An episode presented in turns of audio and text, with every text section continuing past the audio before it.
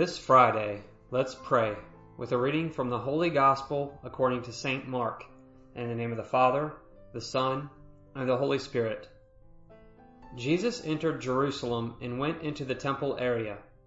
He looked around at everything and, since it was already late, went out to Bethany with the twelve. The next day, as they were leaving Bethany, he was hungry. Seeing from a distance a fig tree in leaf, he went over to see if he could find anything on it. When he reached it, he found nothing but leaves. It was not the time for figs.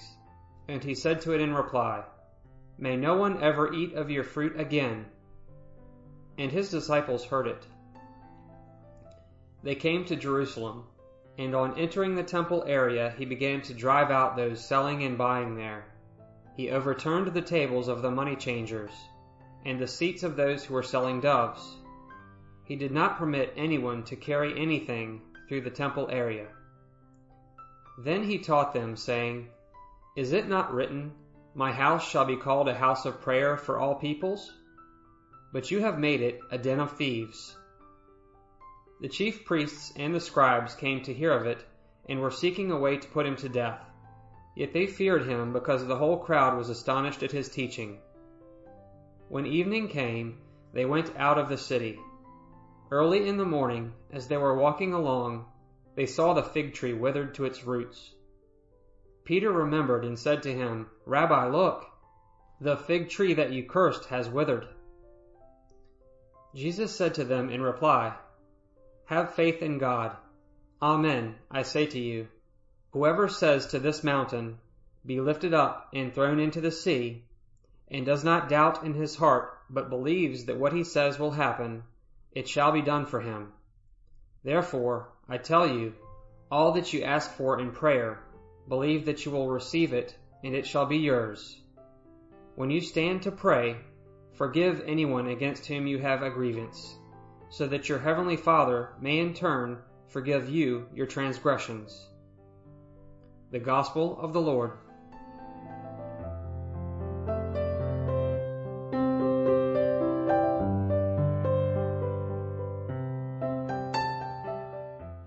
We must begin once and again.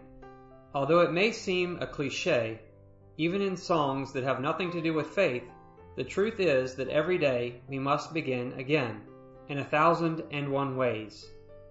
We have to reaffirm once again our desire to follow Jesus, or to follow ourselves and the world. What do you want? What do we want?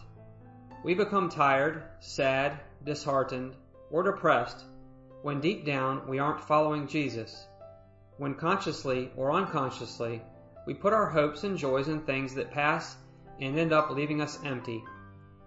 And that happens to all of us, in one way or another, at one time or another.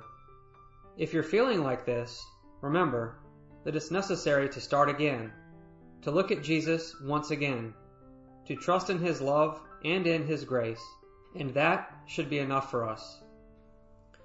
This Friday, as we approach the weekend, each of us, with the weariness of life on our shoulders, I think it would do us all good to contemplate the moment when Jesus arrives in Jerusalem, when his journey comes to an end. On the other hand, we hear in other Gospels that Jesus had forewarned his disciples that his destiny was to arrive in Jerusalem where he'd be mistreated, crucified, and finally he'd resurrect. But they never fully understood him. Their blindness didn't allow them to do so, just as it happens to us who follow Jesus, but many times we don't quite understand him. These days we heard how Jesus had undertaken his journey and on his way he had encountered different situations. A rich man who didn't dare to follow him, his disciples who quarreled among themselves and didn't understand the deepest part of Jesus' essence and what he'd come for, and finally a blind man, who was saved because of his faith. Through his faith, this man wasn't only cured of his physical blindness, but of his spiritual blindness, and began to follow Jesus. In short, what these accounts taught us this week is that faith cures our spiritual blindness and allows us to follow Jesus freely. And of course, without faith, we can't see beyond. Without faith, we miss out on many things. Without faith, we don't live as the Lord wants us to, and moreover, we aren't in communion with others.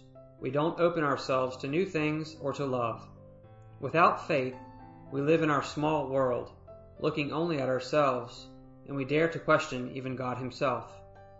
And that's why Jesus, in today's glimpses of the gospel, invites us to have faith. So much faith that we might even be able to move mountains. Understanding this phrase is a symbol. Of course, we can't reduce this expression to thinking that with the strength or power of our mind and our trust, we can really move a mountain. With this expression, Jesus refers to something deeper. Rather, he refers to the mountains that we must move in our life, those that don't allow us to walk. He refers to those mountains that we don't dare to climb because they seem impossible, to the mountains of life's obstacles that we can only move with and through faith.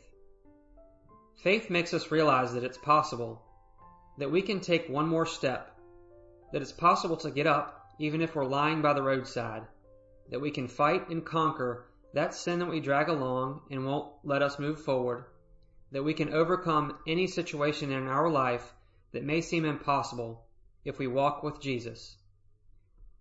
The important thing is to have faith, to trust, to trust in Jesus, to pray as if we've already obtained what we're asking for leaving everything in His hands, even if what happens isn't what we wish would happen.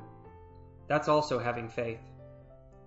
Today, let's pray, asking the Lord for what we need, asking the Lord to cure us of our blindness so that we may follow Him.